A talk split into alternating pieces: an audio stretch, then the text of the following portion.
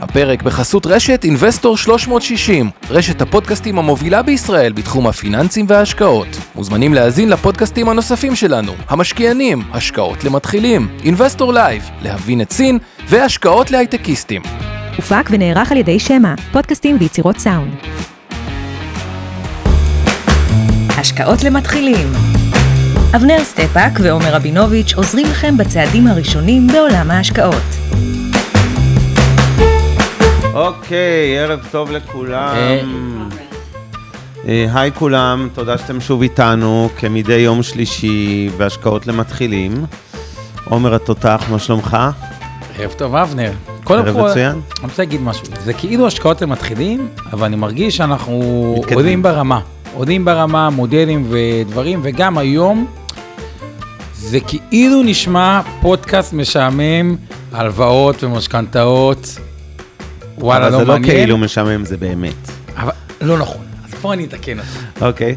אני חושב שמינוף בנושא של הלוואות הוא הנושא הכמעט החשוב ביותר, אגב, גם בחיים הפרטיים, גם בעולם ההשקעות. למה? הרבה פעמים אומרים, המינוף חושבים ישר, אה, משכנתה, יסבירו לי מה זה משכנתה. לא. אבל בעצם כל בן אדם לוקח מינוף. נגיד, קנית מניה, אמזון, לקחת מינוף? כן, כי השקעת במניה והם לקחו מינוף. כלומר, אין כמעט נכס בלי מינוף. קנית כל חברה שקונים... בעקיפין, אתה מתכוון בעקיפין. יש בה מינוף, כן, יפה. מסכים. אז נשאלת שאלות מאוד מעניינות. רגע, אנחנו לוקחים מינוף בעצמנו, הנכס שאנחנו קונים יש בו מינוף, מה ההשפעה של זה, מתי זה טוב, קפצנו מתי קצת זה רע. קדימה עם כן, להסביר מה זה מינוף, עוד רגע נגיע לזה. אה, זה בקיצור רמז, זה לא בהכרח רק דבר רע, למרות שמינוף יתר, כלומר עודף הלוואות זה מצב מסוכן, נכון ואז מאוד. אנשים לפעמים קורסים, ועסקים קורסים, ומשפחות קורסות, ואתם בטח לא רוצים להגיע לשם, אז המטרה היום היא לא לשכנע אתכם לקחת כמה שיותר הלו- הלוואות, אלא להסביר מה זה, אה, מתי באמת צריך, מתי נכון לקחת, לאיזה צרכים, משכנתה זה דוגמה אחת של הלוואה, נדבר על זה, יש עוד הרבה. וגם דיון אסטרטגי שאני רוצה שנפתח היום. כללי אצבע, מתי נכון, כמה נכון, אה, למי נכון. אה, סבבה. ודברים, אז זה ככה טוב, כפתיח. אנחנו אה, אה, רוצים להתחיל, אז קודם כל, אה, תודה לצוות שלנו, עוז אה, ממיטב דש, עוז גצליג, שמטפל בכל ההפקה של הדבר הזה, שזה אשכרה יעבוד ויוקלט לנו בזום וכולי. אורי טולדנו שיושב פה איתנו, לא רואים אותו עכשיו, אבל הוא עושה לנו את הפודקאסט, השקעות למתחילים בכל הפלטפורמות, ספוטיפיי ואפל וכולי. יכולים לשמוע אותנו בדרך בפקקים, וברוך השם, יש הרבה פקקים עכשיו. לא יודע מה איתך, אני בבוקר. רבע לשבע יוצא מהבית, אני גר בשדה ורבורג ליד כפר סבא. לקח לי 38 דקות, זה הכי גבוה כמעט שהיה לי אי פעם. כאילו אני- בשעות כאלה, ברור שאם אתה יוצא בשבע וחצי, שמונה זה שעה.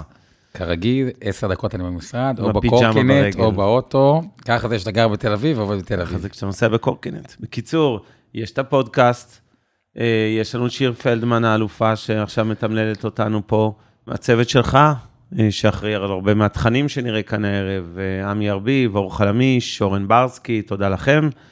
ונראה לי שנצא לדרך, נכון? תצא לדרך. אנחנו רוצים להזכיר לכולכם, כי אם יש חיסרון אחד בכל המפגשים האלה בעיניי השנה, המפגשים המתחילים, זה שנחתתם עלינו, אנחנו נחתנו עליכם ליתר דיוק, בתקופה מאוד מאוד חריגה לטובה, מאוד לא מייצגת, אחרי שנים אינסופיות כמעט של עליות, היו גם ירידות בדרך, אבל בגדול מגמה מאוד אה, ברורה, עקבית ושל עליות בשוקי המניות בעיקר, גם באג"חים ונדל"ן ודברים אחרים. אבל המניות הובילו את העליות. ואני אומר את זה כי צריך לזכור שלפעמים אה, לא הכל ורוד, או ליתר דיוק ירוק בבורסה. יש תקופות שאנחנו רואים את המסכים בצבע אדום, שזה הצבע של ירידות, ויהיו כאלה, ויהיו מפולות, ויהיו משברים, כי ההיסטוריה תמיד חוזרת, וכמו שראינו ב-2008, מי שמספיק מבוגר כדי לזכור, או מי שמספיק צעיר כדי שהוא שמע על זה מההורים שלו, אה, היה, הייתה מפולת רצינית. אם הייתם מושקעים לפני המשבר בתחילת 2008, לדוגמה עם 10,000 שקל במניות, סיימתם את השנה פחות או יותר מ-6,000, כלומר, הפסדתם בערך 40 אחוז מההשקעה. נכון, אבל אבנר פה בא לזה, אני טוען את הדבר לא, הבא. אני רק מזכיר שזה. לא כרטיס לכיוון אחד, כי זה נראה אני אומר את ככה. הדבר הבא, אם אתם צעירים, אה, מה זה צעירים, נגיד, מתחת ל-30 אפילו, או כן, ל-35, בכל מקרה, א', אפשר להתחיל להשקיע כי צריך להתחיל להשקיע, וב' לזכור את זה, אתם אפילו צריכים להשקיע, וירידות בטח לא אמורות להפחיד, כי רוב הכסף שלכם עדיין לא הושקע, כל חודש אתם בחיסכון. נכון. אמורים להיות פנסיה, גמל, השתלמות, הדברים האלה, אז זה כמו השקעה במנות.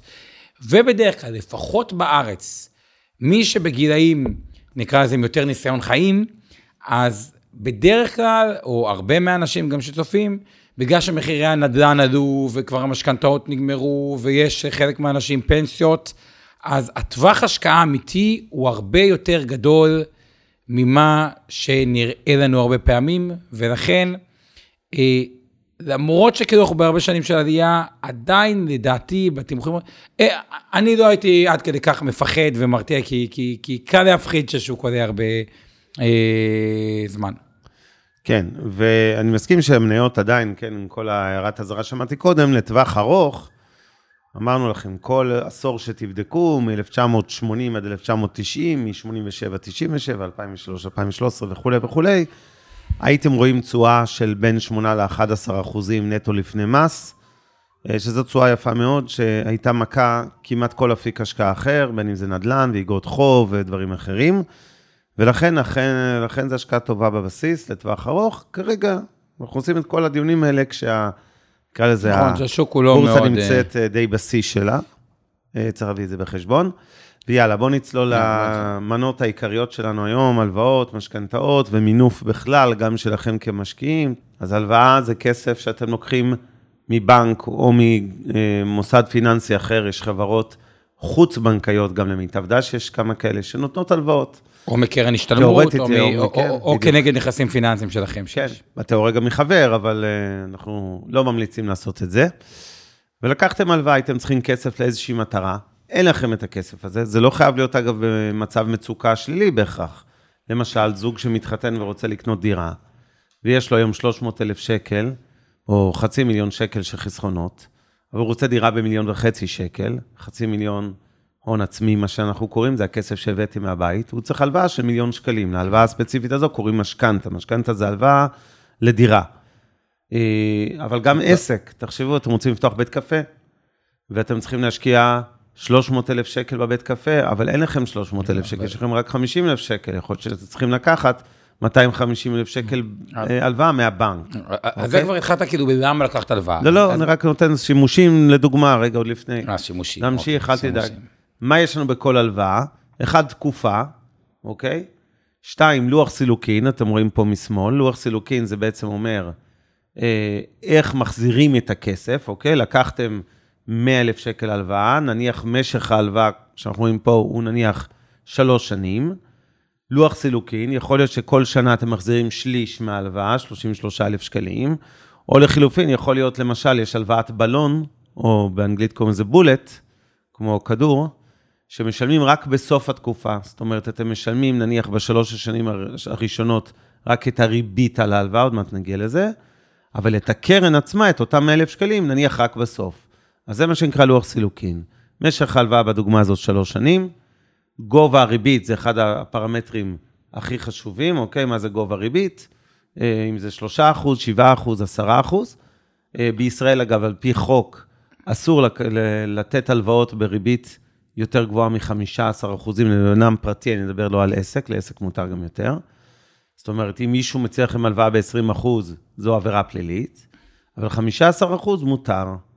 רוב ההלוואות הן כמובן לא בריבית כל כך גבוהה של 15 אחוז. לקוח פרטי, אם הוא ייקח משכנתה, אז הוא יקבל את הריבית נניח ב-2-3 אחוז בממוצע, עוד נגיע למשכנתה. ואם הוא ייקח אה, הלוואה, אה, סתם הלוואה לכל מטרה, מה שקוראים, או הלוואה לקניית רכב, זה כנראה יהיה בין 6 ל-10 אחוז. אבל אני רוצה לקחת רגע צעד אחורה, כי, הרבה פעמים כשאומרים למה ללמוד על משהו, אם לא מבינים את הלמה ללמוד על משהו. כלומר, אני אומר, כי אותו דבר יכול לשבת פה, מה זה, אה, לא יודע מה, משהו אמורפי כלשהו, מה זה, זה אי אה, אה, נידח. אז השאלה היא, למה בכלל לקחת אה, אה, הלוואה? ופה יש אה, שתי דברים. אחד, זה באמת, כי אין לי ברירה, מה הכוונה? אני רוצה לעשות, לקנות משהו שאין לי את היכולת הכלכלית, וזאת הדוגמה עם דירה קלאסית. אנשים לא לוקחים משכנתה כי הם רוצים מינוף. יכול להיות שזה בדיעבד העסקה הכי טובה שהם עשו בחיים שלהם, אבל הם לוקחים משכנתה כי אין להם ברירה. אז זו סיבה אחת. והסיבה השנייה, כי זה כדאי. ופה זו דווקא שאלה מאוד מאוד מעניינת, כי מי שאין לו ברירה בדרך כלל לוקח הלוואה, ואז הדיון הוא רק, אוקיי, בדרך כלל הקלאסי זה משכנתה, ואז צריך לדבר איזה משכנתה הכי כדאי לקחת ואיך הכי כדאי לקחת אותה. אבל יש את מי שיש לו כסף, הוא תיאורטית לא חייב לקחת הלוואה. יש חברה עם הון עצמי חיובי שיש לה כסף, או אני, יש לי כסף, אה, גם אני כעומר, כבן אדם פרטי, יש לי כסף, ואני עדיין לקחת, לוקח מינוף. ופה נשאלת השאלה, למה? והתשובה לזה, כי זה כדאי. אה, אבל עכשיו אני רוצה לשאול אתכם שאלה אינטואיטיבית, ותיתנו לי ככה את התשובה עליה, וגם ככה מי ששומע את הפודקאסט, תחשבו איזה דקה. בואו ניקח שני אנשים. הראשון זה אה, אבנר, השני זה שלושה אנשים. הראשון זה אבנר, ובואו נניח שלאבנר יש מיליון שקלים, והוא בן 40. אה, השני זה עומר, בואו נניח שלעומר יש מיליון שקלים והוא בן 40. והשלישי זה אורי טולדנו שנמצא איתנו כאן, ובואו נניח שאורי הוא בן 40 ויש לו אה, מיליון שקלים. וכולנו בואו נניח שמרוויחים אותו דבר. ונראים אותו דבר, וכל הנתונים אותו אה, דבר, אולי אה, אבנר קצת יותר חתיך, אוקיי? שמתלבש יותר יפה, לא יותר חתיך, יותר, יודע לבחור בגדים יותר אופנתיים. נגיד. אוקיי, ונשאלת השאלה המאוד מעניינת, האם לשלושתנו כדאי לקחת, אה, מציעים לשלושתנו הלוואה, נגיד, בשלושה אחוז אה, ריבית. לעשר שנים, בולט, מה שאבנר אמר, מה זה בולט? שאנחנו מחזירים את הכסף בעוד עשר שנים, בינתיים משלמים רק את הריבית. ריבית על הקרן. ונשאלת השאלה, האם, שוב, אנחנו מרוויחים אותו דבר, נראים אותו דבר, מתלבשים שונה, כל הנתונים אותו דבר, אותו גיל, אותו הכל, כולנו נשואים, כולנו שלושה ילדים, הכל אותו דבר. האם לשלושתנו שווה לקחת את אותה אה, הלוואה, אותו דבר? אה, כן. בואו נראה מה אתם כותבים פה, בואו נראה, אם כולנו אותו דבר, אז למה אנחנו צריכים לקבל... אה, לא, השאלה אם לכולנו שווה לקחת אה, את ההלוואה. אז תמיר אומר בצדק, תלוי מה עושים עם הכסף, מה זאת אומרת? לא, אבל יכול כל אחד לעשות אה, זה, יפה, אז כותב אה, פלד משה, אוקיי, מטרת ההלוואה, אוקיי, אז יפה. אז פה נכנס הנושא של ביטוי, ובואו אני רוצה לדבר ברמה האסטרטגית, אוקיי. מה היכולות שלנו? כלומר, יכול להיות שאורי לא יודע לעשות יותר משלושה אחוזים אה, לשנה, אז לא כדאי לקחת הלוואה-. ויכול להיות שאבנר יודע לעשות 15 אחוז לשנה, אז מאוד מאוד כדאי לעשות לו הלוואה.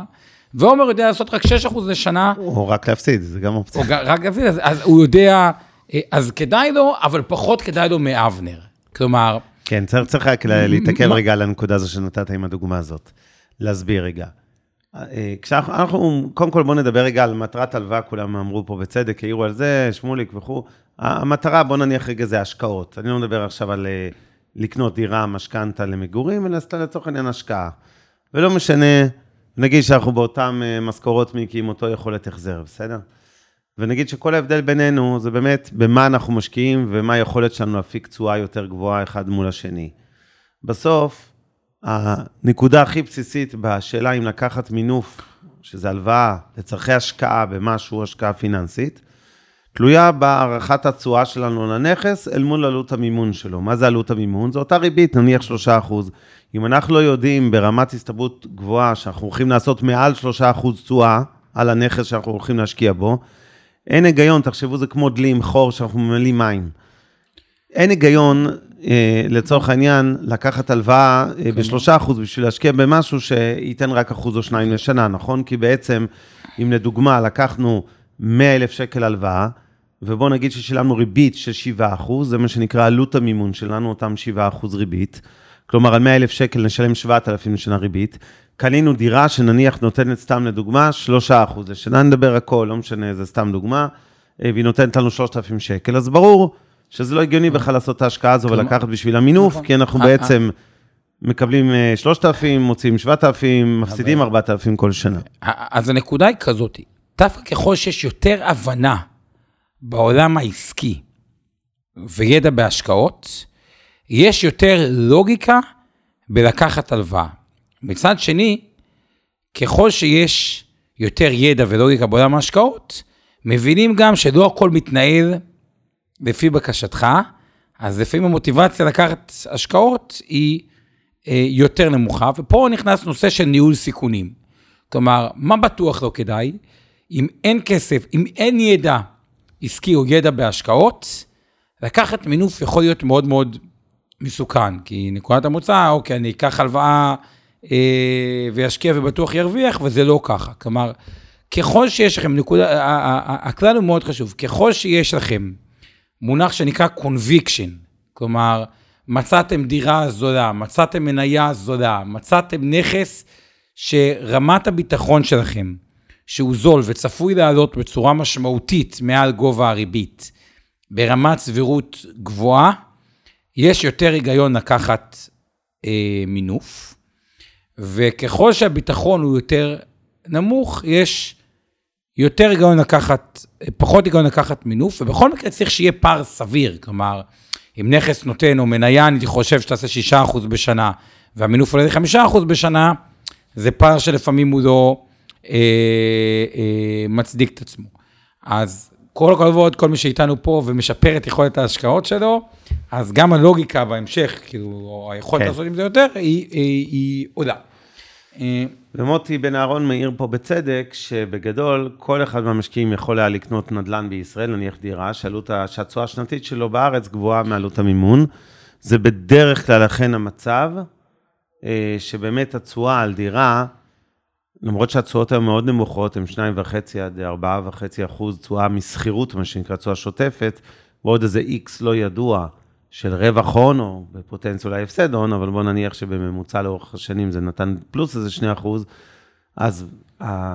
הייתם מקבלים 4, 5, 6 אחוז לשנה, אל מול עלות מימון, לצורך העניין, של נניח ממוצע 2-3 אחוז. זאת אומרת, ברור שלפחות בדיעבד, הייתם עושים תשואה יפה. תכף נדגים את זה גם עם מספרים. אה, נכון, ועכשיו בואו נדבר על עוד כמה עקרונות, למי יותר כדאי לקחת מינוף ולמי אה, פחות, ואז גם ניקח את זה מהעולם הפרטי לעולם העסקי. אבל בואו נתחיל מהעולם ה... זה משהו אה, מפה שאתה רוצה להראות? לא, לא, לא, בואו נעשה איזה שיחה פתוחה, זה יותר שיחה יאללה. אסטרטגית. אוקיי, אז ככל שהמשכורת שלכם יותר גבוהה ואתם חוסכים יותר כסף בשוטף, בטח אם מישהו פה בהייטק, או יש לו ילדים בהייטק, או יש לו הורים בהייטק, אוקיי? כלומר, מה בסוף קורה? כשהמשכורת שלכם מאוד גבוהה, אה, ובואו נראה, אין לכם דירה ראשונה כדי שנפשט את זה, אבל אחרי זה נראה עוד דוגמאות, אה, לא רק על אה, נדל"ן. אז אם המשכורת מאוד גבוהה, כשאתם קונים דירה, גם המשכנתה תהיה זולה, כי אפשר להחזיר אותה יותר מהר, והריביות יהיו מאוד זולות. היום אפשר להגיע לאזור ה-2%, או טיפה מעל 2%, ואז זה מגדיל את הכדאיות שבמינוף. עוד דבר, הרי אה, שמגדיל את היכולת שהמשכורות הן גבוהות ואנחנו בתקופת חיסכון. הרי בא אליי בן אדם, ונגיד הוא יכול לקחת הלוואה מקרן השתלמות, והיום כנגד קרנות השתלמות, פוליסת חיסכון, או אה, מכשיר או קופות גמל, הרבה פעמים אפשר לקבל הלוואות יחסית זולות. בוא נניח בריבית של בין אחוז אה, נקודה אחד ל-2.1 אחוז. Mm-hmm. ואז בא אליי את הכיס ואומר, נגיד מינוף זה מסוכן, אוקיי? או כדאי לי, לא כדאי לי. אז מה, מה ההסבר? אם בן אדם, לצורך הפשטות, יכול לקחת הלוואה של 300 אלף שקל, והוא חוסך 150 אלף שקל בשנה. אז איזה שתי אפשרויות יש לו? אפשרות אחת היא להגיד, רגע, אני לא לוקח את הכסף, אני אחסוך שנתיים 150 אלף שנה ראשונה, 150 אלף שקל שנה שנייה, ואז ישקיע את אותם 300 אלף שקל באיזושהי השקעה שאמורה להניב לי 6, 7, 8, 9 אחוז בשנה. האפשרות השנייה היא בעצם לקחת את המינוף כבר היום, כלומר, להקדים בעצם את הכסף שמקבלים, להשקיע את זה באותה צורה של 6, 7, 8, 9 אחוזים, שוב, היה וזה יתממש. ובעצם, זה לא שהוא באמת לקח הלוואה. למה? כי הוא בעצם, הוא בסך הכל הקדים את זרם התשלומים, כלומר, זה כסף ש-anyway הוא היה חוסך. כלומר, גם אם ההשקעה הזאת לא הייתה מצליחה, בכל מקרה הוא חוסך את הכסף. כלומר, הדבר הזה אני קורא סוג של מינוף, שהוא לא לגמרי באמת מינוף. אנחנו לא לוקחים פה סיכון אמיתי. כי בעצם אנחנו בסך הכל לוקחים זרם תשלומים שברמת סבירות מאוד גבוהה אנחנו נקבל אותו, ואנחנו בעצם אה, מקדימים אותו, שזה הסיכון הכי, היותר נמוך. מתי אנחנו מתחילים לעלות רמת סיכון? שאנחנו כבר לוקחים מינוף, שזה לא שהתזרים מכסה אותו, אלא שנצטרך אה, לממש משהו שאנחנו בונים על, אתה רוצה להמשיך את הקו מחשבה? לא, תמשיך אתה ועוד מעט אני אגיד. אה, שאנחנו לוקחים מינוף, לדוגמה, לקחתי מינוף מקרן ההשתלמות שלי, נגיד, 100 אלף שקל, אה, או מיליון שקל, זה לא משנה, והשקעתי אותו בביטקוין, ובוא נניח שהמשכורת שלי ורמת ההוצאות הם בדיוק אותו דבר. אז בעצם, כדי שאני אוכל להחזיר את ההלוואה, אה, אפילו לא מקרן השתלמות, ממש מהבנק, מכסף שאין לי, כי אם זה מקרן השתלמות, עוד יש לי את הכסף back to back.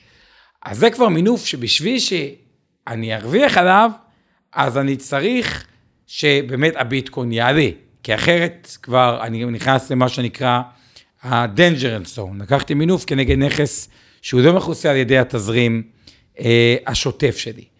אה, אז זה ככה עוד איזשהו אה, עיקרון אה, אחד. ואז נשאלת השאלה אה, של, אוקיי, דיברנו על אנשים פרטיים, אותו דבר לגבי חברות. לאיזה חברות כדאי לקחת מינוף, או האם עדיף לי להשקיע במניות של חברות עם מינוף גבוה, או במניות של חברות של מינוף נמוך. אה, האם שווה, אה, אה, וכל מיני אה, נקודות כאלה. אז אני עוד רגע אגיד את דעתי, אבל אני אגיד תכף במינופים מה אני חושב שנכון לגבי כולם, ומה אני חושב שיותר אפשר להתווכח עליו, אבל קודם כל, אבנר, אליך. תראה, אני חושב באופן כללי, נגיד את זה ככה, יש בחיים, אני מדבר עכשיו עליכם כאנשים פרטיים, אני מפריד רגע עסקים, נגיע לזה, חברות, מניות וכולי. ברמה הפרטית, יש שתי סוגי, שני סוגי מינופים או הלוואות שאתם תיקחו בחיים שלכם. כאלה שאין ברירה, לאו דווקא ממקום שלילי, לא נקלעתם למשבר ואתם חייבים הלוואה דחוף, אלא לדוגמה, לקנות דירה זה ההלוואה אולי הכי פופולרית בישראל, המשכנתה. וזו הלוואה ארוכה מאוד, בדרך כלל 20 עד 30 שנה, אפשר כל תקופה עד 30 שנה. אה, בריביות יחסית נמוכות, הסיבה שזה ריביות נמוכות, זה שנדל"ן נתפס כביטחון טוב לבנק, אוקיי? הבנק נכון. שמלווה לכם כסף אומר, אוקיי, נדל"ן בישראל לא יקרוס עכשיו בחצי, אז גם אם הדירה עלתה מיליון שקלים, הבאתם רק 300 אלף, מה שנקרא הון עצמי, כסף שלכם, ועוד 700 אלף הלוואה, אה, הוא אומר, גם אם הדירה הזאת תרד תיאורטית עד 70 אחוז, אני מוגן, את ה-700,000 שלי אני אקבל חזרה, כי אם חלילה אתם לא תוכלו להחזיר לו את ההלוואה, והוא ייאלץ למכור את הדירה שלכם למישהו אחר, הוא יוכל להחזיר את ההלוואה. זה סוג אחד של הלוואות, שזה אפילו לא שאלה של רק כדאיות פיננסית, כי יש פה עוד שיקולים שהם לא רק כלכליים. זוג שרוצה לקנות את הדירה הראשונה, לא מדבר על דירות להשקעה, אלא דירה למגורים. לפעמים זה שיקולים של יציבות וביטחון והרבה מאוד שיקולים נכון, פסיכולוגיים. הרבה מאוד דברים. אתם לא רוצים לעבור בדירות שכירות אה, כל אה, חצי שנה מדירה לדירה, או כל שנה, שנתיים, ויש לפעמים ילדים ומוסדות חינוך, וזה נהיה מסובך, ואנשים רוצים לקנות דירה, גם בשביל השקט הנפשי, אני מבין את זה, זה על סוג אחד של הלוואות. סוג שני של הלוואות, זה נקרא לזה הלוואות אה, מותרות, זאת אומרת, לא מותרות במובן שהן לא מחויבות, הן הלוואות שבחלקן הגדול הן הלוואות חכמות. חלק מההשקעות הפיננסיות שלכם, למשל, שוב, הכל שאלה של סך הכל הנכסים, אי אפשר לבודד את ההלוואה מהרבה מאוד פרמטרים אה, שמשפיעים. אחד זה מה יש לכם נכסים, בין אם זה דירה, בין אם זה השקעות במניות או בדברים אחרים. ושתיים, זה כושר ההחזר שלכם. כושר ההחזר בעיקר נובע מההכנסות שלכם כל חודש, ההוצאות שלכם כל חודש, וכמה אם בכלל אתם חוסכים. אז ברור ש... הרבה יותר אה, רגוע בעיניי, שמישהו לוקח הלוואה למטרת השקעה, לא מדבר על הדירה למשכנתה, אלא רוצה לקנות להשקעה, לא משנה אם זה דירה או מניות או דברים אחרים, צריך להבין גם על מה, אה, איפה כושר ההחזר, והאם אה, אתם יודעים לתמוך בהלוואה הזאת מההכנסות השוטפות שלכם. במידה וכן, הרבה מאוד הלוואות כאלה הן חכמות, אוקיי? למשל, בקופות גמל, קרנות השתלמות, קרנות פנסיה, מציעים לכם הרבה פעמים הלוואות בריביות מאוד מאוד נמוכות, לפעמים באזור האחוז או שניים לשנה. אה, עכשיו השאלה, למה לקחתם את ההלוואה? אם אתם אומרים, אני אקח את ההלוואה הזו, סתם בשביל עכשיו לקנות אה, מכונית או צריכה שוטפת, טיולים לא לחו"ל, זה לא הכוונת המשורר, זה ברור שאם חייבים ואין ברירה אז לוקחים, אבל עדיף שלא. אם לקחתם את זה במטרות השקעה, זה מה שנקרא מינוף בריא, הוא בריא כל עוד, שוב, לא השתגעתם ולא השתוללתם ולא לקחתם, לא קפצתם מעל הפופיק. אבל הטיעון שלי הוא הרבה פעמים, שאני יושב הרבה עם אה, הייטקיסטים, אוקיי? כן. אבל לא רק. שהרבה פעמים מינוף מוריד את הסיכון. וזה כאילו נשמע לא הגיוני, אבל אני רוצה לספר לכם שתי סיפורים. סיפור אחד על בן אדם בן 30, אה, בוא ניקח אותו לפני 20 שנה, שאמר, טוב, אני מוכן לקחת את הריסק שבמינוף, לקח את אותם 400 אלף שקל שהיה לו, לקח עוד 600 אלף שקל מהבנק, ואז דירה בתל אביב באמת הייתה מיליון שקל. דירה יפה. השני אמר לו, אני שמרן, לקח את אותם 400 אלף שקלים, ואמר, אני לא רוצה לקחת מינוף, אני אגור בשכירות. עברו 20 שנה, הבחור של אותו 400 אלף שקלים, כל הזמן אה, השכירות שלו עלתה, עלתה, עלתה, עלתה, אז הוא הצליח לחסוך פחות כסף. בעוד הבחור הראשון שקנה דירה, יושב עכשיו הדירה, הוא חיסל את המשכנתה, הדירה שווה 4 מיליון שקלים, הוא כבר לא צריך לשלם את השכירות, וכביכול נוצר מצב שאותו בחור ראשון שקנה דירה וערך הנדל"ן עלה, הוא בסיכון הרבה יותר נמוך מאשר מי שלא קנה דירה וכביכול היה יותר אחראי ולא השתמש במינוף, כי הוא כל הזמן, ההוצאות שלו גדלו בגלל השכירויות, ולא בנה equity או, או, או, או שווי בגלל הדירה. עכשיו, אותו דבר, למה אני אומר את זה בהייטק? אני יושב הרבה עם אנשים מההייטק, ודווקא בתקופה שהם עובדים, בגילי 30 עד 50, שם יחסית יש ודאות תעסוקתית. מה הכוונה? יש ביקוש גבוה, והם יודעים שכנראה תהיה להם עבודה. ובגלל שתהיה להם עבודה, יש חשיבות בגיל הזה, של 30 עד 50, להתחיל לצבור הרבה הון, הון והרבה. והדרך לצבור הון והרבה, היא באמת לנצל את זה שיש משכורת גבוהה, וניתן לנו מינוף בזול. אז אני ממליץ להם, כן, דירה ראשונה, מאוד כדאי, כי בדירה ראשונה למי שעובד בהייטק, הוא יכול לקחת מינוף גבוה בריבית מאוד מאוד זולה, וסך הכל יש כן סבירות שהנדל"ן יעלה. ואחרי זה, לקחת את ההלוואות בקרנות ההשתלמות וכו', ובגלל שהם בבנקים ומחוזרים, לפעמים גם הבנק נותן איזה 100 אלף שקל בלי ריבית, וגם את זה להשקיע, כמובן, להשקיע חכם, שזה שאלה נפרדת, זה לא הוובינר הזה, איך משקיעים חכם, זה מה שאנחנו עושים פה בוובינר. אבל מה זה מוביל? זה מוביל לגידור סיכון אחר. כי הם אומרים לי, ברמת סבירות מאוד מאוד גבוהה, בגיל 50 או 55, אני אהיה מובטל. מובטל או מברירה, אוקיי? שכאילו צברתי מספיק כסף, אז לא בא לי להיות משועבד להייטק, אלא בא לי לעשות דברים יותר, אה, להתנדב, אוקיי? או מובטל לא מבחירה, שפשוט כאילו מרים את הדלת החוצה, טכנולוגיות חדשות, ואף אחד לא רוצה אותן. וכשאתם מובטלים, אז גם אין יכולת לקחת משכנתה, וגם פתאום אין יכולת לקחת מינוף. ואז היכולת לצבור הון יותר מהר, היא מאוד מאוד אה, יורדת. וגם הריביות שתקבלו באותה תקופה הן הרבה יותר גבוהות. כלומר, בסוף יש איזה חלון הזדמנויות. ואגב, אם לוקחים משכנתה, אז הביטוח בריאות או ביטוח חיים עולה הרבה יותר, הביטוח חיים עולה הרבה יותר כסף. כלומר, כל התהליך מאוד מאוד מתייקר. כלומר, יש איזה חלון הזדמנויות, ואני אומר את זה בעיקר להרבה הורים, שאני רואה מסבירים לילדים שלהם, אה, ויצא לי כמה פורומים, מינוף זה מסוכן, מינוף זה מסוכן. עכשיו, אותו הורה שמסביר לילד שמינוף זה מסוכן, יושב על פנסיה תקציבית מהמדינה, יכול להיות בפיקדון כל ימי חייו, כי עשו איזה טעות, המדינה הביאה לו הפתעה, הפרשת מיליון לפנסיה וקיבלת הטבה ששווה 7 מיליון, שהוא לא מבין את זה, אבל זה מה שקרה. וכביכול ממקום שיש פנסיה תקציבית ודירה שכבר הערך עליו, עוד קיבלנו ירושה עוד דירה, נורא קל להגיד, וואלה, לשבת בתור ההורה, הנה אתם רואים, מינוף זה מסוכן, עבדתי קשה, אני תותח, חסכתי שקל לשקל ומצבנו טוב. לא, מצבנו טוב כי עשו טעות אקטוארית, אה, כלומר, טעות שהפנסיה הרבה יותר גדולה ממה שהייתה אמורה להיות, ומחירי הנדל"ן טסו, והיה מה שנקרא יותר מזל משכל.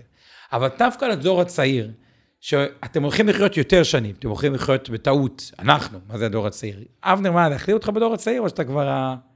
אני בדור זקן. אתה באמצע. אני באמצע. אוקיי. אז הדור שלנו באמצע, או הדור הצעיר, אוקיי? אנחנו הולכים לחיות עד גיל 100. זה אומר הרבה יותר שנים בפנסיה. זה אומר צורך בצבירת הון הרבה הרבה הרבה יותר גדולה. ומשך חיים הרבה יותר ארוך, שלא ייתנו לכם אחד מינוף, כי אין לכם תזרים אה, חזק, ולתוך עולם שהוא הרבה יותר באסה. מה הכוונה? העולם היום הרבה יותר יקר בכל סוגי הנכסים. נכסי הנדל"ן יקרים, הפוטנציאל יעלה את ערך יותר נמוך, מניות לא זול, כלומר, זה לא שזה לא יעלה, אבל הנדל"ן יעלה בקצב יותר איטי. המניות יעלו בקצב יותר איטי. לא בטוח שהם יעשו 11% בשנה, יכול להיות שהם יעשו רק 7-6% בשנה. והדרך הכמעט יחידה להגן על, על עצמכם מפני הסיכון המרכזי שהוא שתחיו יותר ממה שחשבתם שתחיו, אה, או התארכות תוחלת חיים, אה, ומפני שינויים מאוד קשים בשוק העבודה, שעלולים לגרום לזה שבגיל 50, 55, 60 לא תהיו אה, רלוונטיים בשוק העבודה, זה אומר שעד 20, 25 שנות עבודה, אתם תצטרכו לממן 40 שנות פנסיה. וזה מכריח לצבור הון יותר מהר, יותר אגרסיבי, ויש איזה שני דרכים לעשות את זה. אחד זה להיות יותר בונקריסטים בהוצאות, כלומר, budget control, לחסוך יותר, והשני זה להשקיע יותר, מעט יותר מה שנקרא אגרסיבי, שזה יותר בנכסי סיכון שאתם צעירים, ואפשרות לשלב בזה מעט מינוף. אה, אבנר אליך, ואז עוד איזה הערה למבוגר, לדור עם היותר ניסיון חיים. קודם כל, משכנתה, אמרנו, זה סוג ספציפי של הלוואה לטווח ארוך, 20-30 שנה, שעבדתם דירה, קיבלתם את ההלוואה בריבית של 2.3 אחוז, במסלולים שונים, יש מסלולים צמודים, צמוד למדד, יש מסלול לא צמוד למדד, מה שנקרא שקלי וכולי, לא ניכנס פה לכל הסוגים, זה פחות חשוב. ולוח הסילוקין בדרך כלל במשכנתאות בישראל הוא נקרא שפיצר, זה אומר שבשנים הראשונות אתם מחזירים בעיקר ריביות וקצת מהקרן, ובשנים האחרונות זה מתהפך. לכן אם לקחתם הלוואה ל-20 שנה, ונגיד מיליון שקלים, ותבדקו אה, אחרי שנה, אתם תראו שאחרי, סליחה, 10 שנים מתוך 20, כאילו עברה בדיוק חצי תקופה, ההלוואה שלכם לא תהיה חצי מיליון מתוך המיליון, אלא נניח 650 אלף, כי באמת בעשור השני, הקרן תרד הרבה יותר מהר. זו שיטה מסוימת שנקראת שפיצר.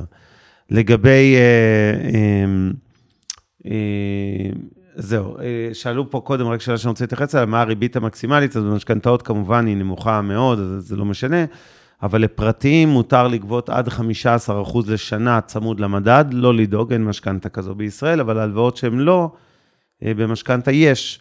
פעם קראו לזה מה שנקרא שוק האפור, אוקיי?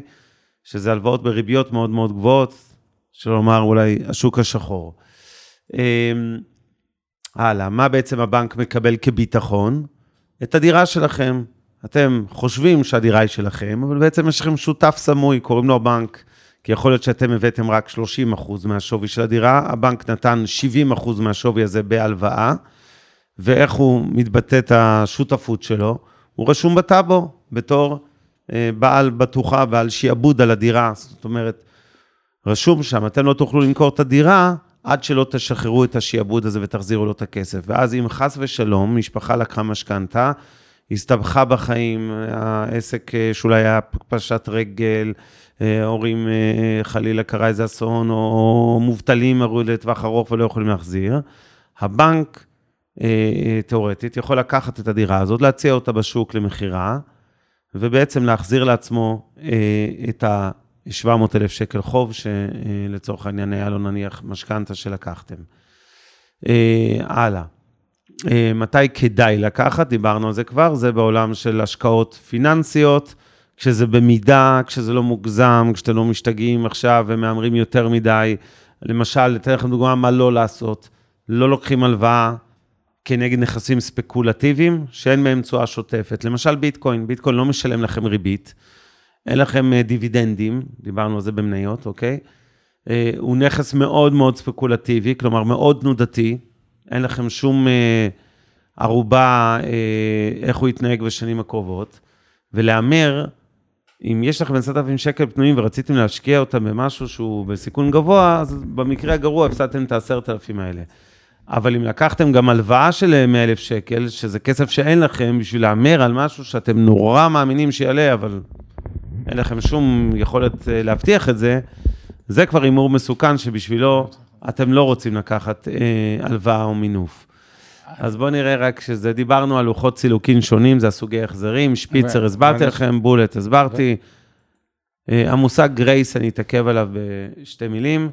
גרייס אומר אה, שאתם, נגיד, לקחתם הלוואה ואתם יכולים, אתם, לפעמים יש מצב שלדוגמה זוג קונה דירה, הוא, אה, הוא עוד לא קיבל אותה בפועל, הדירה מקבלן חדשה בבנייה, הוא כבר צריך להתחיל לשלם הלוואות, אבל עדיין לא גר בנכס, בינתיים הוא שוכר דירה במקום אחר עד שהוא יקבל את הדירה בפועל. ובתקופה הזאת הוא אומר, אני לא יכול לשלם גם שכר דירה וגם להחזיר הלוואה, אז הוא מקבל גרייס, דחייה של תשלומים, לפעמים זה רק הריבית, לפעמים זה גם הריבית וגם הקרן, כלומר לא משלם כלום. ואם הוא לקח משכנתה ל-25 שנה, נניח עם שנתיים ראשונות גרייס, אז פשוט הכל יידחס אחרי זה ב-23 אה, שנים הבאות. אני רוצה לדבר על תשואה להון, אלא אם כן אתה רוצה להגיד משהו אחר. קודם כל תשואה להון, אה, לא, האמת חשוב מאוד, אני אסביר את זה סופר בפשטות, ואז תוסיף, ניקח דירה. יאללה. קנינו, לקחנו דירה ב-500,000 שקל, ב-500,000 שקל הלוואה משכנתה. כלומר, סך הכל הנכס עלה מיליון שקלים. עברו חמש שנים, מכרנו אותו במיליון וחצי שקלים. אז התשואה להשקעה הייתה 50 אחוז, כי ההשקעה עלתה ב-50 אחוז. תשואה על הנכס, מה על שנקרא. הנכס, אבל התשואה להון העצמי שלנו, כי הבאנו רק 500 והבנק הביא 500, בוא נניח שהריבית והשכירות היו אותו דבר, הרווחנו 100% על ההון העצמי. שזה מה שמונח תשואה על ההון, כמה עשינו על ההון. רגע, רגע, אני רוצה להתעכב על זה כדי שאנשים יבינו עם המספרים. לא הבנתי רק עם ה-50, עם החצי מיליון הזה, את הדוגמה. חצי מיליון הבאתי מהבית, חצי זה מיליון הבנתי. מהבנק. יופי. קנית נכס שעולה מיליון, ואחרי חמש חמש שנים מכרת אותו ברווח. של חצי מיליון שקל על הנכס, כלומר, הנכס עלה בשוק ממיליון למיליון וחצי. נכון, יופי. עכשיו, אתה צריך להחזיר את ההלוואה של חצי מיליון, נכון. נכון? ונשארת עם רווח של חצי מיליון על השקעה של חצי מיליון לפני הוצאות מימון של הזה. נכון, על- אבל גם היה שכירות. כן, אז הבנתי מה אתה אומר. זאת אומרת, אם ההכנסה. משכירות זהה להוצאות המימון שלכם, כן. כלומר לריבית, נניח שקיבלתם את ההלוואה הזאת לחמש שנים בריבית של שלושה אחוז, ומצד שני קיבלתם. הכנסה של שלושה אחוז, כן, שכירות על אותה נכס, כלומר זה קיזז, ההכנסה וההוצאה השוטפת התקזזו. במצב הזה בעצם נשארתם עם רווח של 100 אחוז, תשואה על ההון. שימו לב לדוגמה הזאת, התשואה על הנכס היא 50 אחוז, כי הוא עלה ממיליון למיליון וחצי שקלים, אבל התשואה על ההון שלכם, אחרי שהחזרתם את ההלוואה, היא בעצם 100 אחוז. נכון זה מאוד. בדיוק הדוגמה המצוינת למשמעות של מינוף ולמשמעות של תשואה על ההון. כלומר, שני משקיעים, לצורך העניין קנו את אותה דירה במיליון שקל, משקיע א' עשה בדיוק את מה שעומר אמר עכשיו, הביא חצי מיליון כסף מהבית, מה שאנחנו קוראים הון עצמי, עוד חצי מיליון הלוואה, הרוויח אה, חצי מיליון שקל, עשה 100 אחוז תשואה, משקיע ב' להבדיל, הביא את כל המיליון שקל מהבית, 100 אחוז הון עצמי, לא לקח שקל אחד של הלוואה, הוא גם הרוויח חצי מיליון שקל, אבל חצי מיליון שקל רווח שלו, אם נדייק, יש לו קצת יותר מחצי מיליון, כי הוא לא היה לו, היה לו הכנסות נכון, משכירות, נכון. ולא היה לו הוצאות ריביות, מזה. נכון. אז בוא נגיד עכשיו- שהוא עשה עוד 200 אלף משכירות, הוא עשה 700 אלף שקל הכנסה, אפס הוצאה כי אין לו הלוואה, אבל ה-700 על אותם מיליון שקלים שהוא הביא מהבית זה רק 70 אחוז. זאת אומרת, משקיע א' עשה 100 אחוז, אמנם על הון יותר קטן, על חצי מיליון שקל, משקיע ב' עשה בעצם תשואה רק, רק, כן, זו כמובן דוגמה מצוינת, של 70 אחוז ולא 100. נכון. סתם גם המשקיע לדוגמה. הראשון עשה קצת יותר מ-50, כי כנראה היה לו פער בין השכירויות לבין הריביות. עכשיו, עכשיו, שנייה, מה יכל זה- לעשות משקיע ב', זה עם המיליון שקלים? הוא יכל לעשות, לעשות את התרגיל של א' עם שתי דירות, להגיד לעצמו, אוקיי, יש לי מיליון שקל, במקום שאני אקנה דירה אחת ללא הלוואות, וארוויח, כמו שאמרנו, 700 אלף שקל, חצי מיליון עליית ערך ו-200 אלף שכירות, הוא אומר, רגע, אני אעשה מינוף, אני אקנה שתי דירות. בכל דירה אני אביא חצי מיליון שקל, בכל דירה אני אקח הלוואה של חצי מיליון שקל. בכל דירה, נניח, ההכנסות היו זהות להוצאות, ו- ואז הוא אז גם היה עושה בעצם 100 אחוז. הוא הרוויח מיליון שקלים רווח על המיליון שקלים שהוא השקיע ביחד בשתי הדירות, ושוב 100 אחוז תשואה. על ההון. ופה נכנס גם הנושא של מיסוי, כי על דירה ראשונה אין מיסוי, אין מיסוי על הרווחים, אין מס רכישה, דירה שנייה יש, אבל הדוגמה שאבנר נתן היא דוגמה מעולה ברמה הפילוסופית. עכשיו, דבר אחרון שאני רוצה רגע אה, אה, להדגיש. השאלה שנשאלת היא כזאת, אז תזת המינוף לחבר'ה צעירים באופן כללי, ובטח לצעירים שמרוויחים הרבה ואין להם ודאות למה יהיה עתידם, כלומר רופא פחות צריך לדאוג מזה, כי רופא הוא רלוונטי ככל שעובר הזמן. רופאה עוד פחות, כן. רופאה עוד פחות, אוקיי? אבל ההייטק זה בדיוק דוגמה לאנשים ששווה להם, וזו הטעות המרכזית, להוציא פחות ולהשקיע יותר אה, אה, אגרסיבית, זה ברור.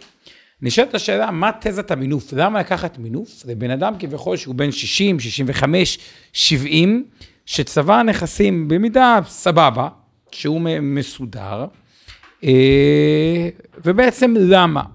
אגב, שאלה טובה, שאני אשאל לא מעט פעמים, מגיע ללקוח, אומר לי, תשמע, אני הכל סבבה.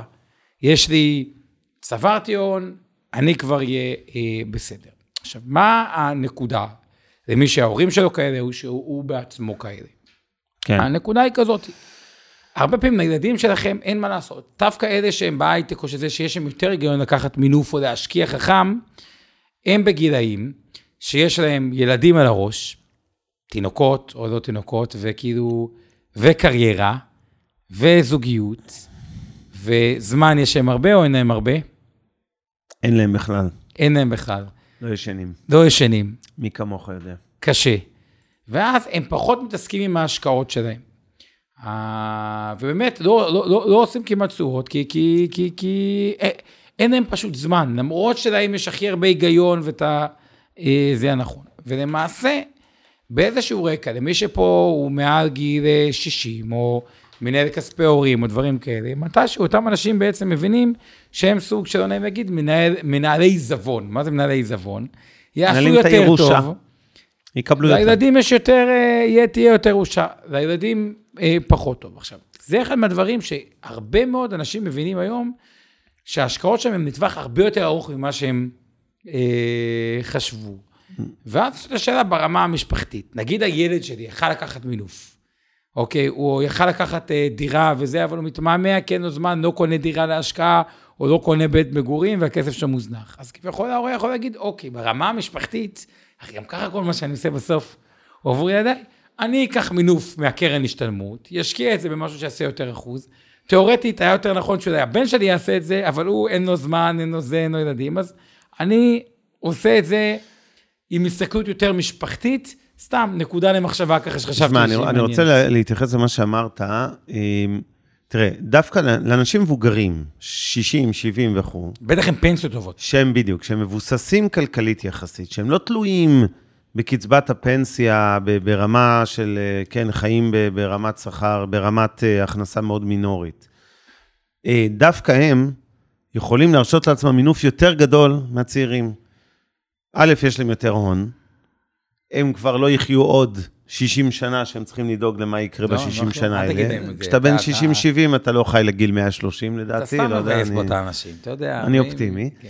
אה, ובסוף, באמת חלק גדול מירושה, וזו טעות קלאסית, אה, וטוב שהעלית את הנקודה הזאת, הרבה פעמים יש איזו נטייה לחשוב שעל אוטומט, ככל שאתם אה, אה, מבוגרים יותר, אתם צריכים להוריד את רמת הסיכון, להוריד את ההשקעה שלכם במניות, להוריד את המינופים, אה, הלוואות להשקעות פיננסיות. כי ההיגיון אומר, רגע, אה, בן אדם צעיר, יש לו עוד זמן לתקן טעויות. אם יהיה משבר 2008 כזה חדש, מפולת בבורסה, יהיה לו עוד 30 שנה לתקן. עכשיו, זה נכון לאנשים שיש להם פנסיה מינימלית, או נמוכה יחסית, או קרובה למינימום, אבל יש לא מעט אנשים שיש להם יכולת אה, אה, כלכלית מספיק גבוהה, שבעצם הכסף הזה שמנהלים בגיל 60, 70, 80, הוא תכלס ירושה לילדים. ואין עכשיו- שום סיבה עכשיו- שתענישו את הילדים שלכם עם השקעות דפוקות, בלי מינוף, בלי, אה, כן, במינימום אה, תשואה וכולי, סולידיות מדי, באגרות חוב עם האפס ריבית וכו'. ולכן זו שאלה מאוד מאוד פרסונלית כשאנחנו מגיעים לגיל למבוגרים, אבל אני לא מפחד מהמילה מינוף, גם לא למבוגרים, אפילו פחות למבוגרים מאשר לצעירים. וכשאנחנו מדברים על מינוף, אני מתייחס אה, לשאלה, ההערה שלך, אה, מוטי, אה, לגבי מגיל 70 לא מקבלים משכנתה, לא, לא בדיוק מדויק, בוא נגיד, אפשר לקבל משכנתה עד גיל 75 בלי החרגה, כלומר, הכוונה, לא, אבל בדרך כלל שהיא יקרו נגמרת. נכסים פיננסיים. כן, לא, לא, מי שצריך לקחת משכנתה על הבית בשביל להשקיע בגיל 70, לא.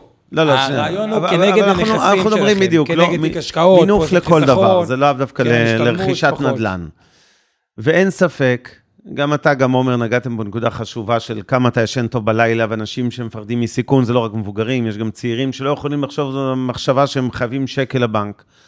לא כל זה כלכלי ופיננסי, הם כמובן טועים כלכלית, כן? זאת אומרת, אבל אי אפשר להתווכח עם, עם רגשות ותחושות. זאת אומרת, בן אדם שלא יודע לישון טוב בלילה, מהעובדה שיש לו הלוואה בהיקף לא מסוים, יודעת, שלא ייקח אותה. הבת שלי לא יודעת הכל זה לישון. ל- לייצר היא בת, כסף. אה, 15 ימים והיא לא ישנה טוב בלילה. באמת? אז? שהיא לא? תיקח הלוואה. אה, כן? אתה תיקח. חשבתי שזה המוצץ. אתה תיקח. אבל בסדר, אני אמ, אגיד לה שזה... כן. אז כן, אז, אז מה בעצם השיקולים, אם אני אסכם רגע, לגבי כן או. לא מינוף וכמה, ואני רוצה לענות בעצם לנקודה החשובה מאוד שעומר העלה. יש שורה של שיקולים, אני שם בצד רגע פסיכולוגיה, כלומר, כמה תשן טוב בלילה, שנאת סיכון, אה, פחד מסיכון וכולי. זה בעיניי חשוב מאוד, אני לא מזלזל בהם, אני שם אותם בצד, פשוט כי זה באמת העניין הכי אישי, ואין טעם, אה, זה, זה יכול להיות, אדם יכול להיות סופר עשיר ועדיין לפחד משקל הלוואה, ואדם יכול להיות סופר עני ולהרגיש מאוד נוח עם הלוואות. אז אני שם בצד את המרכיבים האלה. אבל יש נושא של ביטחון תעסוקתי, יש הבדל בין אדם שההכנסות שלו מאוד לא יציבות, והוא לא יודע להגיד בוודאות גבוהה שהוא יוכל להחזיר את ההלוואות האלה בנחת כל שנה. אה, חלק מהעצמאים, אגב, הם כאלה. אגב, הרבה עובדי מדינה הם מאוד עשירים, לא בגלל המשכורת הגבוהה, עובדי בנקים, בגלל שהיה להם קביעות, אז נתנו להם משכנתאות זולות, וכל פעם קנו עוד נכס ועוד נכס ועוד נכס. דוגמה טובה. ופתאום רואים, מגיעים לכל מיני אנשים שכביכול היו, אה, לא יודע מה, שוטרים או אנשי קבע עם מלא נכסים ורכוש, בגלל אותה נקודה שאבנר אמר, ועוד רגע אנחנו צריכים קהות. כן, אז הנושא שלנו הוא משכנתאות, הלוואות. מה זה מינוף? מה בעצם משמעות המילה אה, מינוף? האם זה אדום כשהנכס עושה הרבה כסף, כחול כשלוקחים הלוואה כדי להגדיל את הסיכון, כתום כשיש סיכון נמוך יותר, או ירוק כשמשלמים את כל החובות.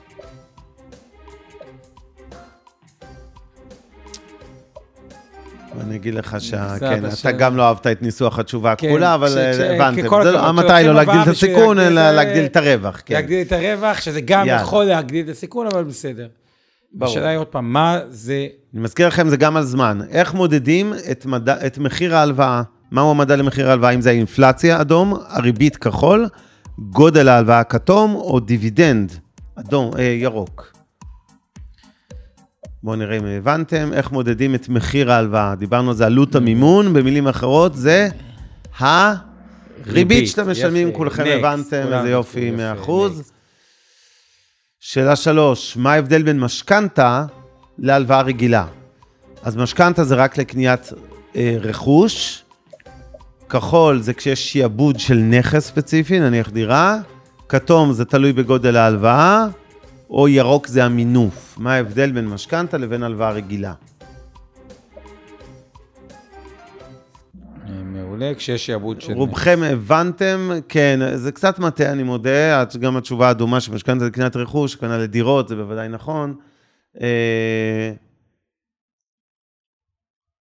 מה קורה אם- למרות שיש גם רכוש רישום משכנתאות. מה קורה. אם לא משלמים... אה, מה קורה אם לא משלמים על המשכנתה, אוקיי? אתם לא עומדים בתשלומים. אדום, הממשלה משלמת במקומכם לבנק, כחול הבנק נותן לכם עוד הלוואה כדי להחזיר את המשכנתה, כתום הבנק לא מקבל כלום, או ירוק הבנק לוקח לכם את הנכס ומוכר אותו. הבנתם את נכון. הפואנטה, כולם ידעו. כי כולם הבינו שהבנק לא נותן נראה לי כולם בחינם. אה, בראש אחד איתנו. למה, למה ריבית נמוכה עלולה לגרום, יכולה לגרום?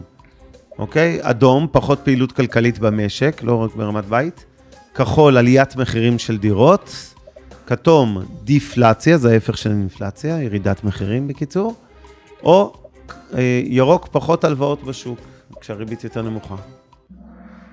כן, הבנתם את זה, נכון, זה בדיוק מה נמוכה, שקרה פה בעשור או מחירים, 15 שנים האחרונות, שהריבית נמוכה, אנשים כבר לא רוצים להשקיע בבנק, לקבל בפיקדון אפס ריבית, מעדיפים להשקיע בכל מיני דברים, מניות, נדל"ן. הלוואות זולות מגדילות גם את הכדאיות כן. בלהשקיע.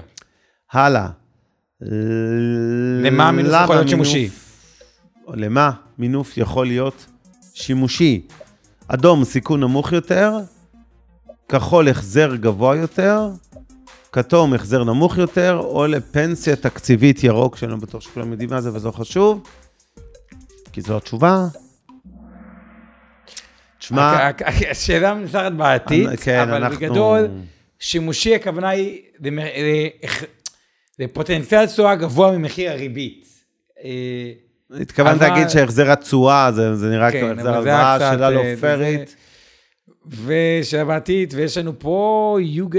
מה זה שוק מה זה האפור? השוק האפור? אוקיי? זה שוק עם הלוואות נמוכות יותר אדום, שוק הלוואות לא חוקי ומסוכן כחול. זה כשהבנקים נותנים הלוואה יקרה, או זו משכנתה שנייה. יש לכם נניח נכס שני. מה זה השוק האפור? טוב, שוק אפור זה לא בהכרח לא חוקי, אבל הוא מסוכן, זה בטוח, זה שוק בריביות מאוד גבוהות. אגב, גם כשבנקים נותנים הלוואה מאוד יקרה, זה סוג של שוק אפור. זה לא משנה מי נתן את ההלוואה, אם הריבית היא... הבנק נותן, אז זה אבל בסדר. כולם ענו נכון, אז מה אני פה מתפלסף? השקעות למתחילים. אבנר סטפאק ועומר רבינוביץ' עוזרים לכם בצעדים הראשונים בעולם ההשקעות. מעוניינים ללמוד יותר על עולם ההשקעות? האזינו לפודקאסטים נוספים שלנו. המשקיענים, אבנר סטפאק ועומר רבינוביץ' בתוכנית אקטואלית עם כל מה שחם בעולם ההשקעות. Investor 360 Live, אורן ברסקי ועומר רבינוביץ' מארחים את בכירי שוק ההון ומבינים את הטרנדים החשובים לשנים הקרובות. להבין את סין עם יובל ויינרב, עם כל מה שרציתם לדעת על הענקית מהמזרח. השקעות להייטקיסטים עם צח איציק, שיבנה איתכם תוכנית כלכלית להגשמת החלומות שלכם, והפודקאסט ההשקעות למתחילים, לכל מי שעושה את צעדיו הראשונים בעולם ההשקעות.